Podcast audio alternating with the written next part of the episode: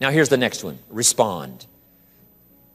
The ability to let life touch you. Don't let it kill you, but let it touch you. Here's what's important let sad things make you sad. Because we need to understand the depths of sadness so we can understand the incredible ecstasy of joy. You can't know the highs without the lows. You can't dismiss all the things that need to burden your heart and your soul. The drama of Jesus' life, there were two words that were so important. Here they are. It said he was touched, and it said he was moved. I'm asking you to jot down those words. You've got to learn to be touched and to be moved.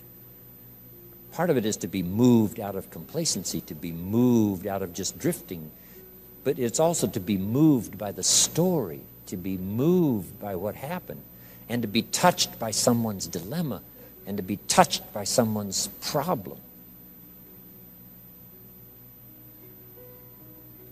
Respond. I've learned how to do that. I'm the best guy in the world to take to the movies. I really get into it. I want to be taken on a journey. Make me laugh, make me cry, take me high, take me low, shake me over hell, but don't leave me unmoved.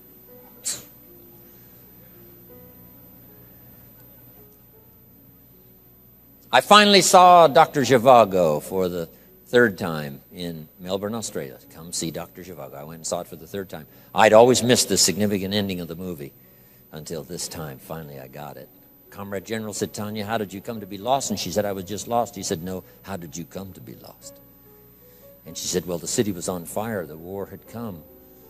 And my father and I were running through the city, and he let go of my hand, and I was lost.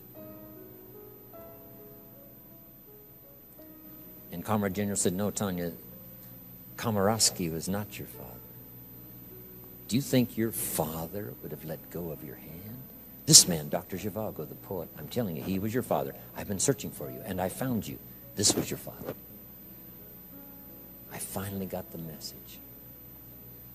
The other times I'm eating popcorn waiting for the movie to finish. I mean, you know, this, this, this time I got it. I got it. He was not your father.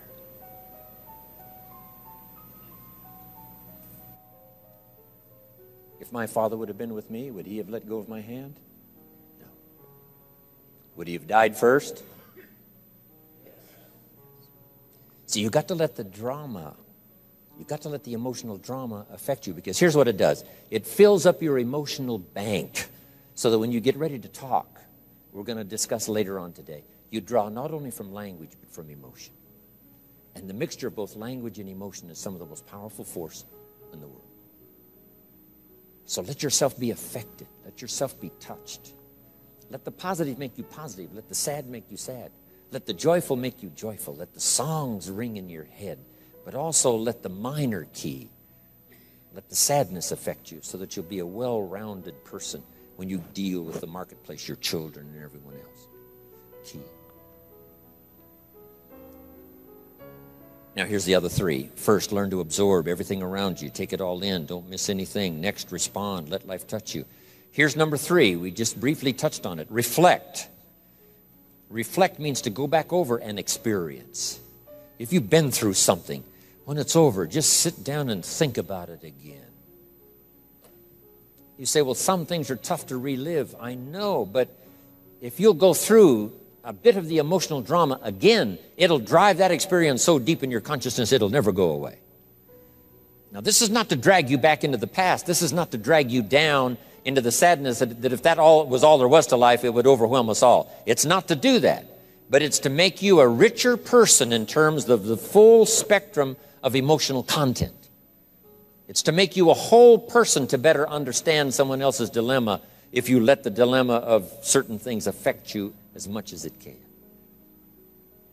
Reflect back and let the thought of it, you know, put your head between your legs as you ponder, wow.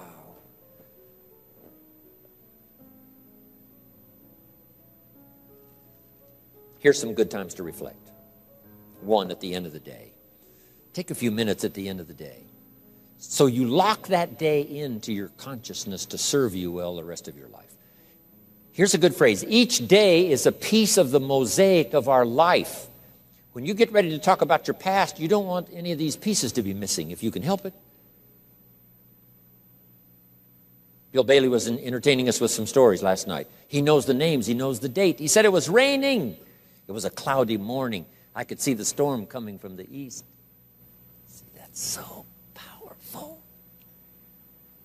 How old, how young, who, what were they wearing? Who else would remember? Special people remember the drama. They reflect until it becomes part of them. You read a book and then you reflect on the book. Bill Bailey's unique because he can read a 300 page book in about 45 minutes. And then he can tell you about this book and make it more fantastic than if you read it yourself. I just follow him around and don't have to read so much. Incredible. Reflect. At the end of the week, jot down, take a few hours. Hey, a week is such a piece of your life. You traded labor for a paycheck. You traded a piece of your life for getting paid and compensated. And all of the other drama of the things that happen to you social, personal, spiritual, physical. A week is worth pondering. Take an hour, go back over your notes and go back over your daytimer and go back over everything and say, where have I been and what did I do and who did I see and what did they say and what did it, how did it feel? At the end of the month, take half a day at the end of the month. At the end of the week, a, a year, take a, a weekend. Time to reflect. Maybe this is what was meant when the advice was given. Here it is in Scripture. Every once in a while, you should go into your closet. It's an interesting word, closet. I don't know if it's a closet like we have today, but what I think it means is a place away Go into your closet away. And then it said something interesting. When you get in there, shut the door. Shut the door. Not necessarily a physical door to shut yourself in, but to shut everything out. To shut everything out for a while. And just in there, in that place of solitude. For all of my public life, traveling all around the world, you know, from hotels and limousines and all the rest of the busy life I live, guess what I seek? solitude. The time alone, part of it up at the farm for me, making wine and growing crops is part of it. But some of that's sort of just like a diversion, doing something else versus, you know, traveling and lecturing. But sometimes I have to get alone, all alone on the side of the river, bank of the river. I've got a dirt bike. I ride the Jeep trails up at Clear Lake in California, where there's no stop signs, where life is simple and easy. Listen to the birds and watch the chipmunks. Away, away. And when you get into your closet, it says, shut the door. And there you think about your life and think about your marriage and think about your friends. Think about the past and think about the future. What could you do now once you come out of the closet? Hmm. A place away, solitude. Jot this down. Some answers you must come up with all by yourself and some solutions you must come up with alone. Some decisions, you know, your wife can help, and your husband can help, and the family can help, and people around you can help, and friends can help, and you can get input from everywhere. And finally, finally, when it comes down to the final decision, some of that you have to do all alone. They say the presidency of the United States is a lonely job. The general of the army, many times that's a lonely job. Sending people into battle, knowing some are going to lose their lives. That's a lonely job, making those lonely decisions that's going to affect so many. But whether it affects your life personally or someone else, you got to take some of this time and get used to the time to be alone to make those decisions and think things over. Okay. Reflecting. Here's what it does helps you to gather up the past and invest it in the future. So you got to make that note because only humans can perform this miracle taking the past and investing it in the future. Dogs can't do it, and animals can't do it. Fish can't do it. Snakes can't do it. Only humans can do it. Here's what you can do greatly alter the future by investing the past into the future. Past errors in judgment that you've now corrected, past errors in thought that you've now corrected, past loss of time that you now know better how to utilize Now you begin to invest all this into the future. You can't believe the productivity scale. You can't believe the learning scale. You can't believe what will start coming out now into the future. Your promise will be brighter than you ever thought possible, learning to gather up the past and invest it in the future. When my father was about to turn 76, I said, Dear Father, can you imagine what it's going to be like to gather up the last 75 years and invest them in your 76th year? Wasn't that a good idea? That's better than saying, I think I can hang on one more year. I mean, come on. Gathering up the past and investing it in the future. Jot this down. The past is currency. We sometimes use this expression this person has a wealth of experience. Is experience wealth? And the answer is yes, it's wealth. The past becomes currency, coin, commodity, available now from lessons learned, from emotions gathered, from things not missed, from colors and sights and sounds and highs and lows, and progress and deceleration. All of that combined now, put into the next few weeks, the next few months, the next year you can imagine the accelerated progress that comes from learning to do this exercise. It's very important. Now, here's number four we absorb, we respond, we reflect. Number four, now we must act. We must now put all of the learning and the emotional content into activity. Why? Without that, reality eludes us. It cannot be created. You can't create a career unless you do these four steps. Absorb what you can, learn all you can, respond to it and let it affect you. Let the emotional part of it drive you. Set your goals, let it touch you. Reflect until it becomes real, possible. Then act on it and do it. Activity is the vessel in which we pour the drama of our life so that it performs the miracle of creating reality. for you now to act on what you've heard, felt, thought, seen, the people you've met, and all of it. Now put it into action. Put it into a health plan that won't quit. Put it into a health plan that'll give you a unique physical support system. Put it into a career plan. Put it into a relationship plan. Act upon it and you can create a masterpiece. Michelangelo was a genius, but it was not his genius that created the masterpiece. But his genius was so strong and his belief in it was so powerful that he picked up the chisel and the hammer. So I want you to just make that an analogy now in your notes. You must now finally pick up the chisel and the hammer after you've taken the classes and after you've absorbed and after you've thought and after you've wondered and after you've set goals and after you've come to a conclusion about your promise and your future, now you must pick up the chisel and the hammer. And it's the chisel and the hammer and the sweat and the muscle. And the chisel and the hammer and the sweat and the muscle that builds a career. Otherwise, the rest of all of this serves no purpose. Why absorb and why respond and why reflect and why gather up the promise of the future? There is no purpose unless now you act. But if you act, a masterpiece of a career is waiting for you. A masterpiece of a good marriage is waiting for you. A masterpiece of a fortune is waiting for you. What you're going to do with it and who you're going to, where you're going to give it away, benevolence and all the rest. Now, here's the last part the ability to share. We absorb, we respond, we reflect, we take disciplined action, start creating reality. Now, the key to make life really unique and worthwhile is to share. Sharing has a certain unique magic of its own. Here's what I learned in sharing ideas. If you share an idea with 10 different people, they get to hear it once, you get to hear it 10 times. So here's part of self interest for yourself, getting you even better prepared for the future. Share ideas, share with your family, share with the people around you, Share with other employees, share with your colleagues. Because by sharing, two things happen. Here's what we call it. I don't know how to explain it, but I do know it happens. And I don't know all about how it happens or why it happens. It just happens.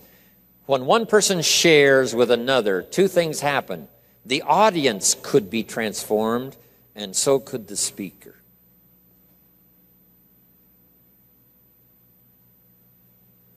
If you share with someone else, they could be transformed. You may have dropped in at the right time. This may be their moment. They've got three numbers dialed into the lock already. And if you say it well and say it right, you'll be the fourth number that they can dial into the lock of their personal experience, and the door will come open, and there's opportunity they never saw before. The person who hears can be transformed.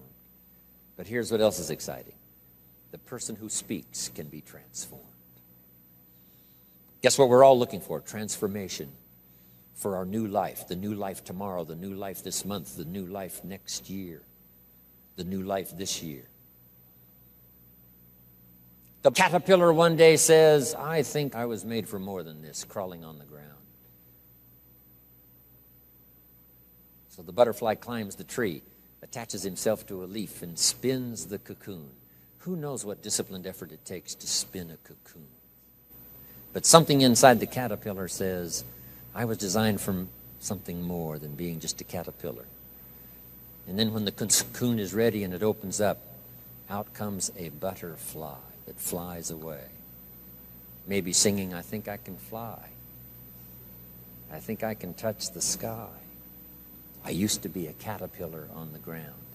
Now I fly. I'm asking you to go through such a metamorphosis. I'm asking you often to go through a period where you say, New skills, new things are waiting for me. And part of this will come if you'll translate for other people what you feel in your heart and in your soul. As awkward as your language might be at first, don't hesitate to do it. Here's what sharing does makes room for more. If this glass is full of water, wow, here's my coffee. I won't take as much time as Ziglar did. Key question If this glass is full of water, can it hold any more? If the glass is full of water, can it hold any more? And the answer is yes. Yes, if you pour some out. So jot that down. If you want more, you've got to pour out what you got. Then you have the opportunity to receive more. Now, unlike the glass that remains the same size when you pour some out, not so consciousness in human beings. Your capacity will increase the more you share. You'll get bigger and bigger and bigger. Now, why the self interest wish to be bigger?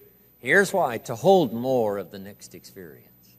Some people can't hold much happiness because they're too small. Their thinking is too small, their activity is too small, they're too small in their ability to share, they're just too small. Can't hold much, they're too small. But the bigger you get, the more you will receive. When happiness is poured out, you'll get more. When joy is poured out on the nation, you'll get more. When bounty is poured out from the economy, you will get more if you share what you've got and become bigger and bigger and bigger. Now, some people are not only small, they have their glass turned upside down. Hard to get anything in. But here's what you've done in coming here this weekend. You've come with an open mind, an open consciousness, ready to receive. And I promise you, we're going to pour everything we possibly can into every ounce of time we've got here to make it beneficial for you, give you not just your money's worth, but your time's worth. Now, one last part under personal development. Personal development leads to all good things because it makes you unique. Here's what my mentor said when I first met him. I'm 25 years old. I'm broke. Not destitute, but broke. Here's what he said to me Mr. Rohn, now's the time to set a goal to become a millionaire, which back there was a pretty good leap. Age 25, that was a long time ago. He said, Set a goal to become a millionaire. And he said, Here's why. And I want you to jot it down for what it will make of you to achieve it. The purpose for setting goals is self development. The purpose for setting goals is to become the person that can achieve them. So, the whole real major subject here this whole weekend is personal development, seeing what all we can become. Now, jot this phrase down don't settle for less than you can be. I asked Mr. Shoaff if I get to making money, how much should I earn? He said, All you possibly can. How many books should I read? As many as you possibly can. How far should I go? As far as you possibly can. How much should I share? As much as you possibly can. In the course of my lifetime, how much should I do? You should do all you possibly can, go as far as you can, reach as high as you can, touch everybody you possibly can. I made that commitment a long time ago, and it has served me so well, and it brought me to Dallas this weekend. There's no other place I would rather be. I committed to being here. I'm glad I came. Let's take 20 minutes, everybody, for a break and then come back.